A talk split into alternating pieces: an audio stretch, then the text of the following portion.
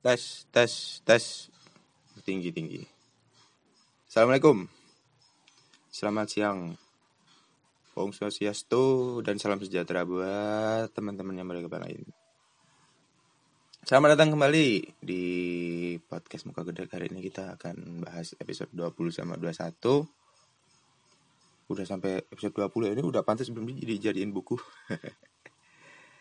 Ya seperti biasa 15 menit pertama kita bahas buat komiknya dan 15 15 menit berikutnya kita bahas buat pertanyaan dari pembaca. Selamat mendengarkan.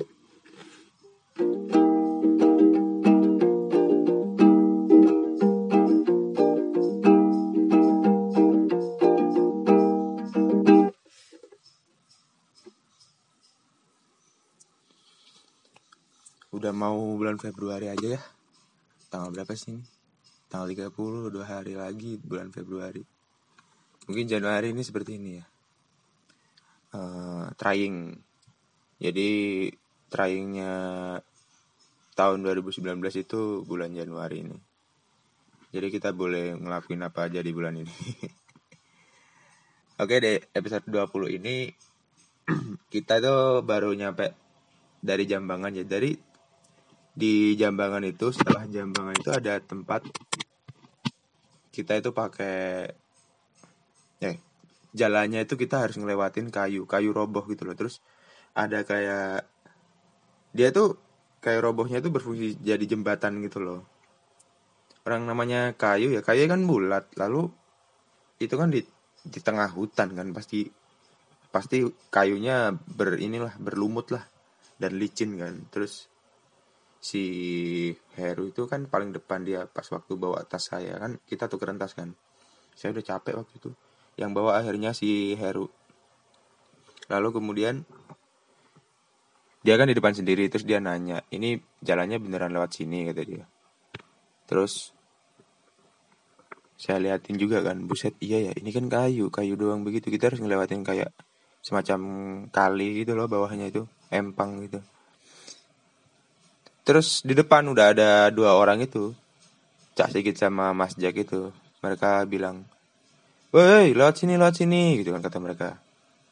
Terus iya cuy, beneran lewat sini kita, gitu. Terus kita ini kan bertanya-tanya kan apa kita beneran harus lewat situ ya gitu. Terus mereka itu dijelasin dari jauh, dari seberang itu. Katanya itu, pokoknya intinya itu kalian itu nggak afdol kalau ke Semeru nggak lewat sini gitu terus ditambah-tambahin lagi seluruh pendaki itu harus lewat jalan ini gitu. Soalnya penentuan buat mereka itu pendaki sejati atau bukan gitu. Kampret ya mereka ya. Ya kita tertantang lah. Terus saya bilang kan ke teman-teman guys kita itu adalah pendaki sejati. Mari kita buktikan pada mereka bahwa kita pantas menyandang sebagai pendaki sejati Enggak sebenarnya kita omongan biasa nih. Gimana nih lewat bawah apa lewat sini? Lewat atas lah. Kita udah jauh-jauh ke sini masa kita lewat bawah. Kita kan pendaki sejati, iyalah. Ayo gitu. Terus ya udah pelan-pelan, jangan jangan cepat-cepat jalannya gitu kan. Terus akhirnya kita jalan lah ke sana. Pas jalan udah nyampe tengah kan licin kan, terus bentuknya bulat gitu kan. Jadi kita pelan-pelan, bener-bener pelan-pelan gitu loh, tuk tuk tuk tuk tuk gitu. Bahkan waktu itu jarak kita juga nggak terlalu dekat Kayunya panjang, lumayan panjang. Berapa ya sekitar hmm, sekitar 7 meteran, mungkin 7 meter apa 8 Pokoknya panjang lah, hitungannya panjang lah buat kayu segede itu roboh ya. Terus habis itu pas kita lagi hati-hati nih jalan di atas, lagi pelan-pelan itu. Terus tiba-tiba yang belakang kan ada orang kan di belakang kita, ada pendaki yang lain gitu kan. Mereka lewat bawah cukup cukup cukup terus lewat bawah udah mereka udah nyampe tengah-tengah terus mereka bilang ke kita gitu weh mas jangan lewat sana bahaya gitu. Lewat bawah aja gitu.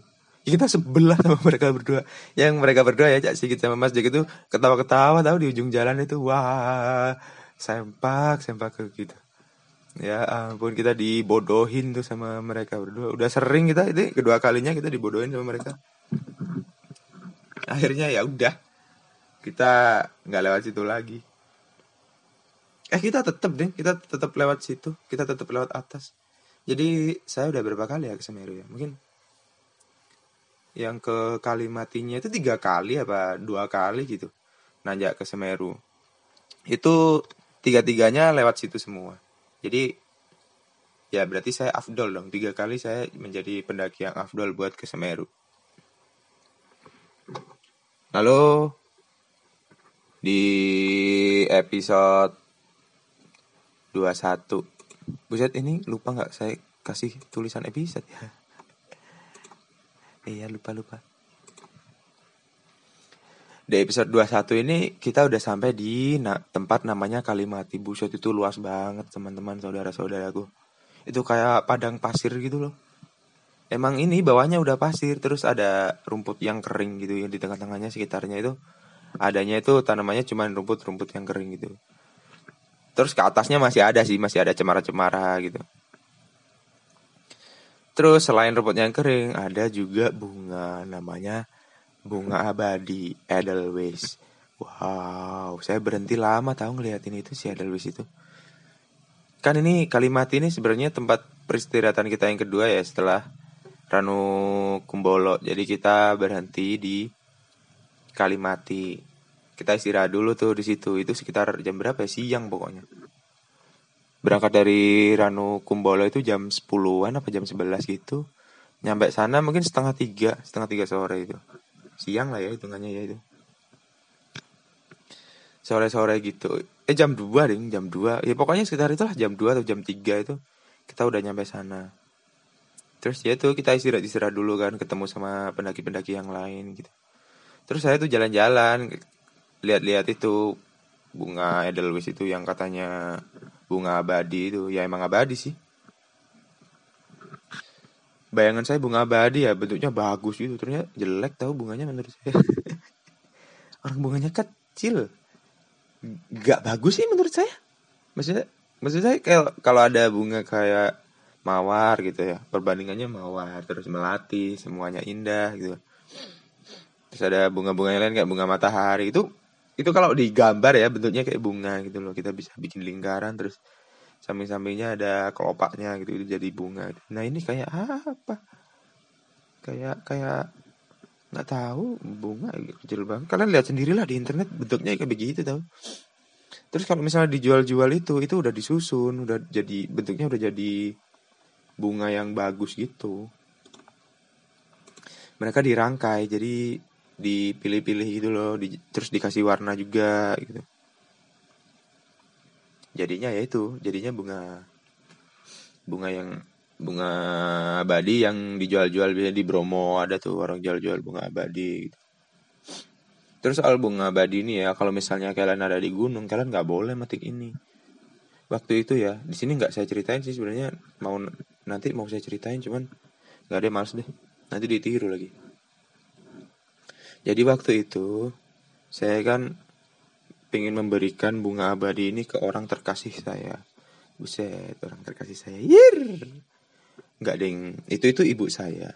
Saya tuh pengen bawain bunga abadi ke ibu saya sama ke guru BP saya itu. Pengen saya bawain. Guru BP yang ngizinin saya buat ke Semeru itu. Itu pengen saya bawain bunga abadi. Itu saya pantengin aja. Di dalam hati itu sedang berkecambuk tuh buat memetik atau enggak metik enggak metik enggak metik enggak gitu. Petik aja deh tapi pas pulangnya aja gitu. Saya udah berpikiran kayak gitu tuh. Terus tiba-tiba kepala rombongan kita Cak Ya itu tiba-tiba menghampiri kita kan. Lalu dia nanyain ngapain kamu? gitu. Cak mete bunga ini nggak boleh ya dibawa pulang. Nggak boleh. gitu. kalau kamu bawa pulang ketahuan sama orang bawah kamu disuruh balikin ke sini sendirian Buset, bayangan saya ini udah naik ke sini ini udah capek banget apalagi tiba-tiba tas kita ketahuan ada isinya bunga abadi. Terus kita balikin tau. Balikin sendirian jalan sendiri buset capek lah. Terus aku gitu. Sama ini didenda 200 juta. Ya ampun 200 juta kita waktu itu masih SMA ya. Bayangan saya 200 juta itu nggak nggak kebeli lah gitu terus? Sama direndam di Ranupani. Jadi waktu itu ya ada hukuman namanya itu. Kalau apa ya pendaki-pendaki yang beler-beler tuh yang nakal-nakal itulah. Itu direndam di Ranupani. Jadi Ranupani kan dingin ya. Suhu bisa minus tau kalau di air itu. Nol mungkin lah pokoknya nol. Eh nol titik beku ya. Ya mungkin sekitar empat lah. Empat itu kan udah dingin banget kan empat satu terus tiga itu dingin banget itu. Nah terus dia cerita dulu itu pernah ada mapala atau pecinta alam gitu. Dia metik ini bukan edelweiss sih anggrek. Jadi anggrek hutan gitu. Emang sih saya sering lihat anggrek hutan di situ.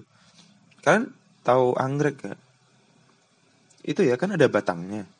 Batangnya yang menyulur-nyulur itu itu kalau di gunung ya gendut-gendut tau besar-besar gempal-gempal mereka itu kayak sehat gitu kalau di gunung itu Nah, mereka itu ketahuan bawa anggrek. Terus saat itu juga mereka itu disuruh naik lagi balikin si anggrek itu ke tempat asalnya. Wow, wow gini. Anggreknya bagus banget loh. Anggrek hutan. Coba deh kalian cari. Ya mungkin kayak anggrek-anggrek biasa yang nempel di ini ya, yang dikasih hitam-hitam itu loh kayak apa sih itu? Akar apa? Apa arang ya?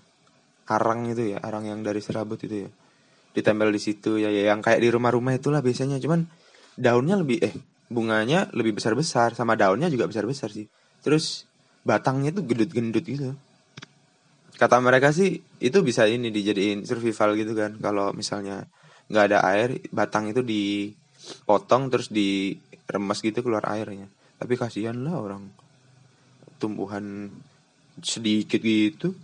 Saya cuma nemu beberapa itu juga di ini diingetin sama orang. Eh ini loh namanya anggrek gunung. Oh ini ini. Pas perjalanan itu ada yang ada yang ini loh ada yang ngasih tahu anggrek gunung itu sebelah sini sebelah sini sebelah sini gitu.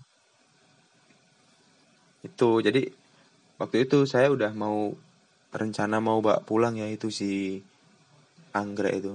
Ya anggrek bunga edelweiss itu. Nanti saya bawalah saya taruh di ini di botol gitu pasti nggak akan ketahuan. Ternyata disamperin dulu sama cak ya. Akhirnya keinginan saya untuk membawa nggak jadi deh. Akhirnya saya liatin aja di situ. Saya pantengin aja. Bagus gitu. Nah waktu sampai kalimat ini akhirnya saya apa ya waktu di Cemoro Kandang itu capeknya nggak nggak ketolong gitu loh. Capeknya capek banget teman-teman. Sampai rasanya kan yang saya bilang itu kan saya putus asa di Cemoro Kandang itu rasanya pengen pulang aja waktu udah nyampe di Cemoro Kandang itu. Soalnya hutan mulu nggak nggak ada ininya nggak ada nggak ada dataran datarannya jalannya nanjak terus terus pohon semua. Nggak ada pemandangannya gitu. Kalau dari Ranupane ke Ranukumbolo kan banyak tuh pemandangannya. Ada gunung ada ada tebing ada jurang gitu kan kalau yang di Cemoro Kandang ini udah hutan terus jadi kemungkinan tersesat itu gampang dari Cemoro Kandang ini. Jangan orang jarang sih tersesat di Cemoro Kandang soalnya jalannya jelas, jalan setapaknya jelas. Akhirnya di Kalimati ini di Kalimati ini pos kedua, pos besar kedua. Yang pertama kan pos besar pertamanya kan Ranu Kumbolo, pos besar keduanya Kalimati. Nah, udah deh nyampe sini kita kita istirahat istirahat makan makan snack dulu Udah selesai. Ya, belum 15 menit. Gak apa-apa deh ya. Jadi, untuk saat ini, pas sudah nyampe kalimat itu, saya pengen pengen banget itu saya udah ada perasaan gitu saya pengen bawa teman-teman ke sini gitu saya pengen pengen bawa teman-teman saya semuanya untuk melihat keindahan alam ini. Yang kemudian saya menyesal gitu banyak orang main ke sana. Soalnya awalnya itu sepi gitu. Saya itu waktu itu ya mikirnya itu kayak orang-orang ini melewatkan keindahan seperti ini ya gitu. Padahal waktu itu saya masih kelas 1 SMA kan. Orang-orang itu harus tahu ada tempat indah tempat keren kayak gini di Lumajang di Gunung Semeru. Semoga banyak orang yang tahu lah tempat kayak gini gitu. Waktu itu saya mikir kayak gitu. Sekarang saya nyesel banyak orang yang tahu jadi nggak private lagi deh tempatnya. Katanya sih pemasukan pemasukan nggak apa-apa buat pemasukan daerah bla bla bla bla bla. Bodoh amat saya nggak kecipratan sama sekali itu sama pemasukan daerah bla bla bla bla. Mending ini deh. Mending dia belum terkenal aja. Terus yang ke sana itu cuman pecinta alam pecinta alam doang itu bukan pendaki pendaki alay kayak sekarang. Itu saya sebel sama pendaki pendaki alay itu. Sebel banget. Ya yeah, udah 15 menit oke kemudian kita akan bacakan ya kita akan memasuki sesi Q&A dengan pembaca ini ada akun bernama Muzakifus. Muzakifus ini teman saya waktu MTS ya. Jadi dia ini teman saya yang penuh dengan perjuangan. Dia itu sering difitnah, sering bermasalah sama guru gitu. Pokoknya hidup dia ngenes lah. Dia tuh sempat mencuri VCD juga untuk dia hidup gitu kan. Dia butuh makan, dia butuh dia butuh uang gitu untuk makan. Akhirnya dia itu nyolong VCD di kelas jadi kelas saya waktu MTS itu kelas unggulan ya. Ada CD-nya itu ada CD-nya sama TV-nya di dalamnya. Hebat kan? Terus CD-nya sama dia dicolong ini kalau ada teman-teman saya MTS pasti ketawa dengan peristiwa ini ya udahlah kita nggak bahas itu ya. Pertanyaan dia gimana cara menumbuhkan cinta terhadap lingkungan gitu. Kalau saya pribadi ya saya waktu itu gabung pecinta alam itu rasanya rasa saya sama cinta saya terhadap lingkungan itu lebih-lebih gitu. Bahkan saya ya selalu ikut kayak penanaman lah terus bersih sampah lah gitu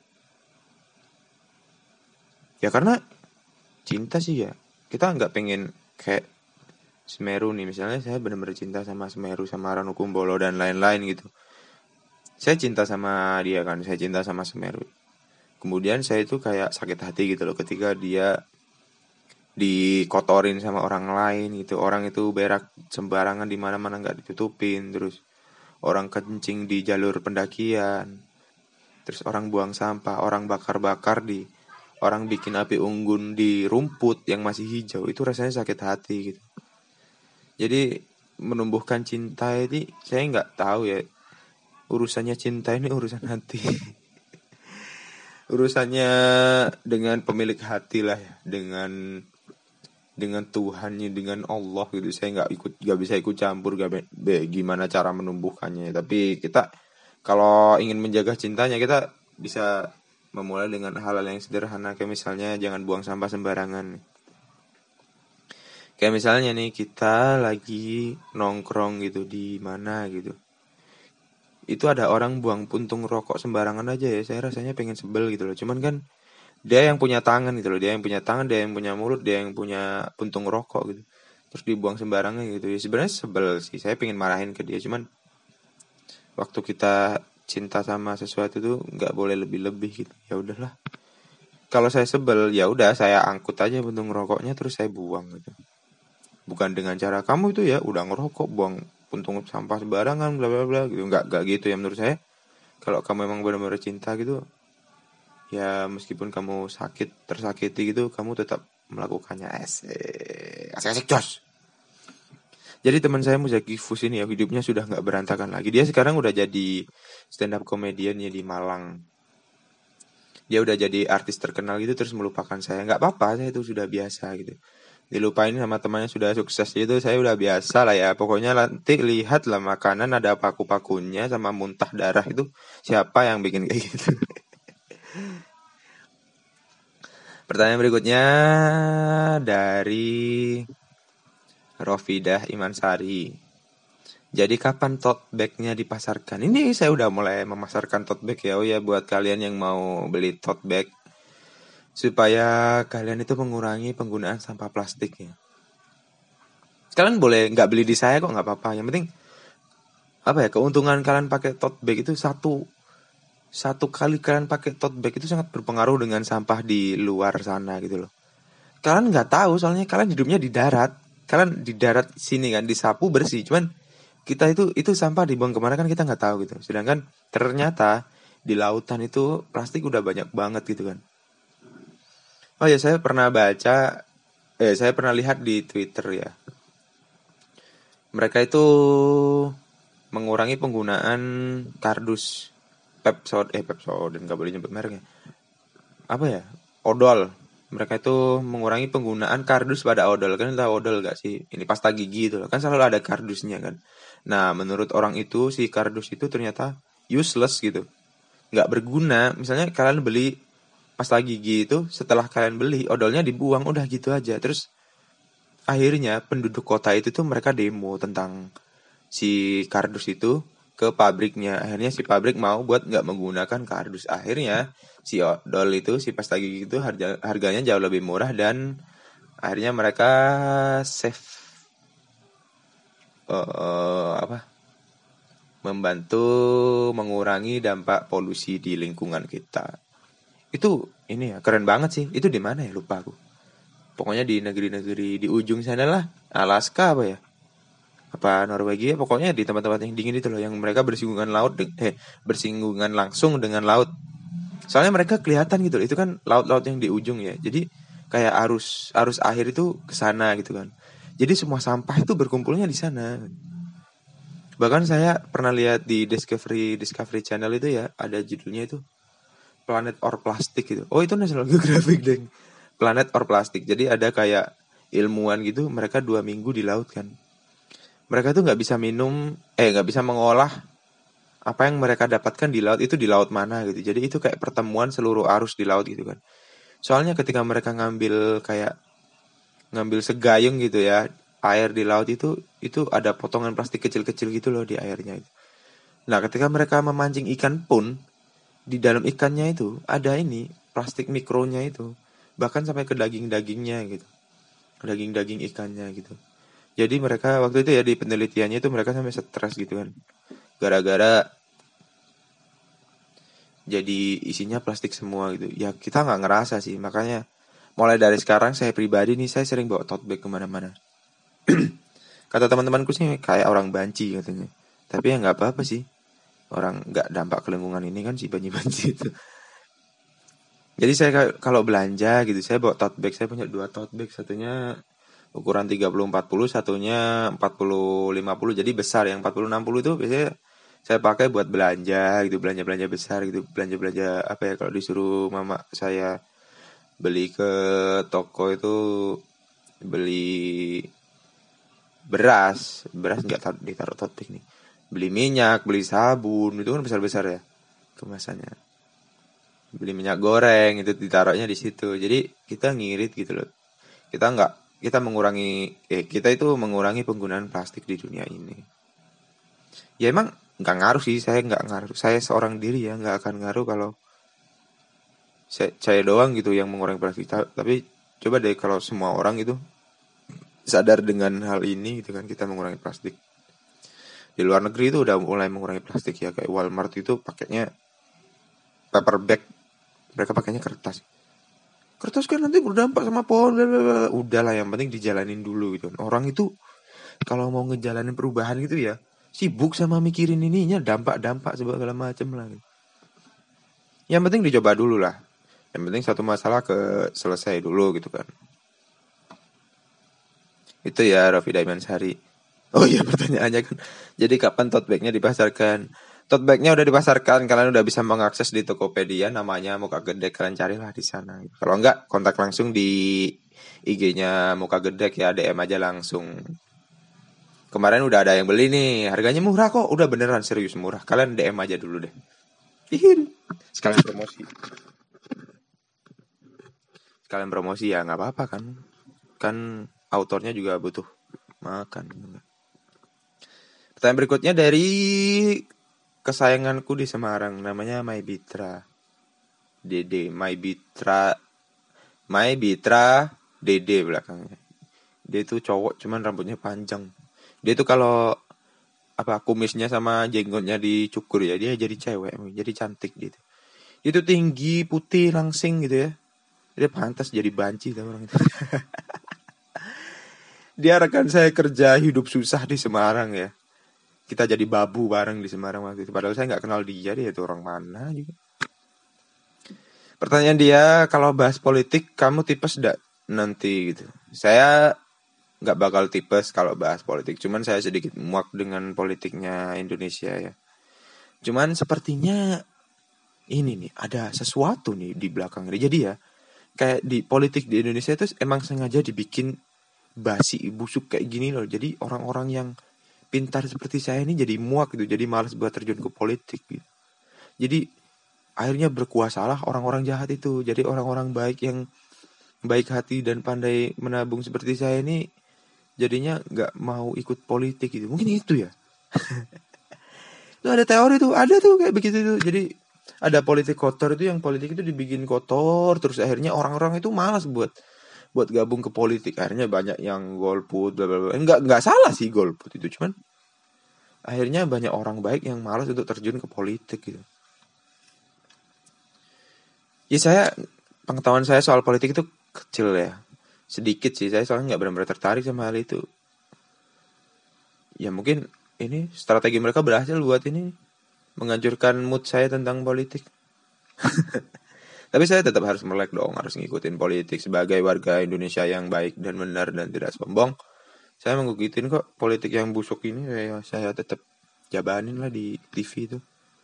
Orang-orang bilang udah muak ya saya, saya dengerin aja. Enggak, saya nggak bakal tipes. Saya itu bukan tipe orang yang gampang sakit ya. Bahkan kalau saya sakit pun sakitnya cuma bentar doang gitu kayak kemarin sakit demam kan cuma tiga hari doang makanya saya itu kalau sakit lebay gitu kayak orang sakit beneran gitu sok-sokan manja gitu. Soalnya ya alhamdulillah saya jarang sakit sih.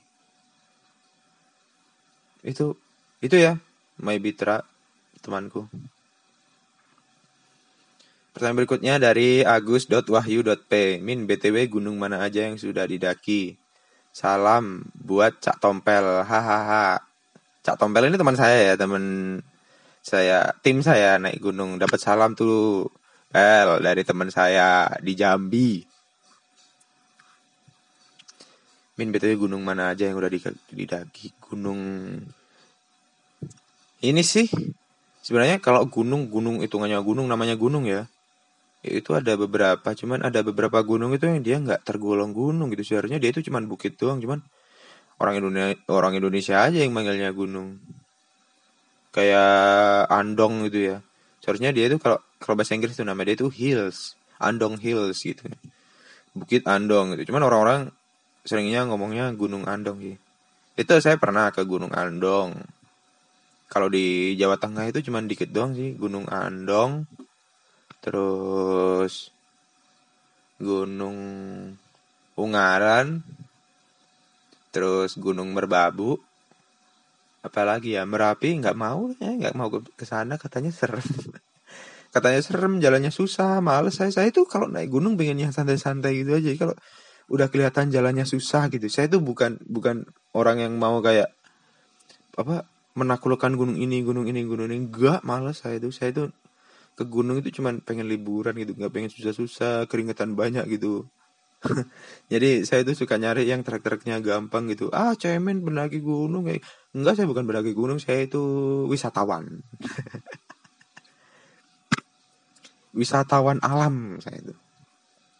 Makanya saya itu lebih sering masak-masak di gunung itu. Jalan-jalan, moto-moto.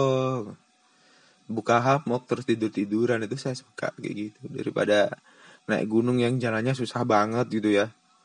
Itu tuh itu tuh gunung itu kayak udah ngasih syarat loh eh ke sini tuh jalannya susah kamu tuh nggak usah ke sini di sini bahaya. Enggak manusia itu tetap jalan ke sana. Manusia itu memang makhluk paling nyolot tau. Terus pertanyaan terakhir dari sahabat saya. Oh nggak boleh disebutin. Namanya nggak boleh disebutin. Jangan sebut nama Yamin. Hehe love love love. Pertanyaannya, bagaimana cara menyayangi orang dengan benar gitu? Jadi ini berat ya pertanyaannya. Ini menurut saya, menurut saya pribadi ya. Kalau misalnya kamu itu sayang sama orang itu, ya udah kayak uh, perumpanya, perumpamaannya nih. Misalnya saya sayang sama Vespa nih, saya sama sayang banget sama Vespa. Jadi, jadi gimana gimana caranya si Vespa ini gak ngelewatin jalan yang bergeronjal gitu soalnya dia kan Vespa kan banyak kecil ya. Jadi kalau lewat jalan-jalan bergeronjal itu dia ini loh oleng gitu. Mobil eh, mobil sampai. Motornya itu oleng gitu. Jadi saya itu suka milih jalan yang nggak ada polisi tidurnya kalau naik Vespa. Jadi saya ini pengen memudahkan si Vespa itu gimana caranya dia itu bisa nyaman dengan saya. Saya tunggangnya itu dia baik-baik saja gitu loh. Jadi kayak begitu. Jadi gimana caranya si orang yang kamu sayangi itu nyaman sama kamu gitu. Bukan kamu yang pengen dinyamanin sama dia gitu kan. Kalau misalnya saya nyaman sama orang gitu. Sayang kan macam-macam ya bisa ke pacar bisa ke sahabat bisa ke temen gitu. Gimana ya gimana caranya kita itu nggak nggak bikin repot gitu nggak bikin susah teman kita yang ada kita itu malah memudahkan teman kita dengan adanya kita itu si orang yang kita sayang itu bisa seneng gitu loh. Nah itu sih tujuannya. Jadi orang itu bisa seneng karena keberadaan kita gitu. Kita itu memudahkan hidup dia gitu. Misalnya saya saya sayang sama teman saya namanya Yusuf gitu. halo Yusuf kamu dengerin podcastku ya? Ya gimana caranya Yusuf ini bahagia gitu. Dengan adanya dengan keberadaan saya gitu.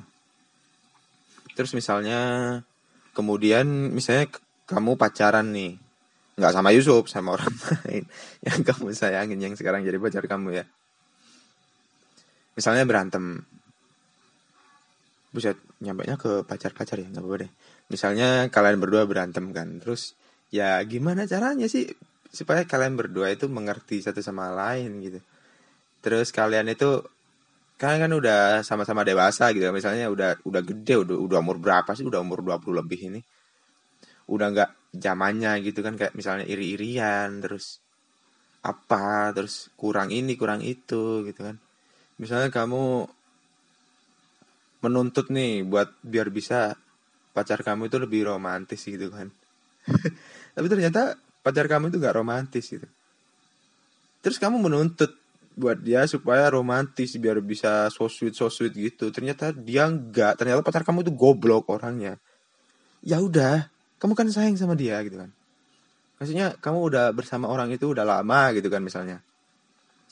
Terus tiba-tiba kamu itu mulai melihat kamu itu mulai pengen ini itu dari pacar kamu yang sekarang ini. Cuman kalau misalnya dia nggak bisa buat seperti itu ya gimana? Kamunya gimana gitu? Apa kamu bisa menyikapi dan menerima pacarmu yang seperti itu gitu?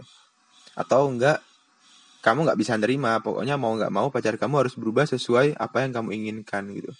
Ya udah kamu cari orang lain yang cocok dengan kemauan kamu. Itu sih menurut saya daripada daripada pacarannya ini ya sakit hati terus gitu kan. Orang orang sekarang itu suka menyiksa hati mereka sendiri tuh. Kayak misalnya nggak cocok sama orang gitu. Terus dipaksain aja. Sampai akhirnya mereka sakit hati sendiri gitu. Maksudku ya emang nggak dewasa sih kalau misalnya kita nggak cocok terus tiba-tiba nyari orang lain gitu cuma kan kita hidup cuma sekali gitu kan kita ngerasain apa-apa itu cuma sekali emang kalian mau ngerasain hal sia-sia gitu di hidup kalian gitu jadi menurut saya misalnya kamu sayang sama seseorang gimana caranya sih orang itu itu bisa seneng gitu dengan keberadaan kamu gitu. Kamu itu kayak memudahkan dia gitu. Kayak misalnya saya sayang sama ibu saya ya. Saya itu bantuin dia cuci piring, nyapu-nyapu. Itu itu kewajiban deh ya. Tapi ada loh anak yang kewajibannya itu nggak dijalankan itu ke orang tuanya. Gimana caranya orang yang kamu sayang itu seneng dengan keberadaan kamu itu bukan malah memberatkan kamu gitu.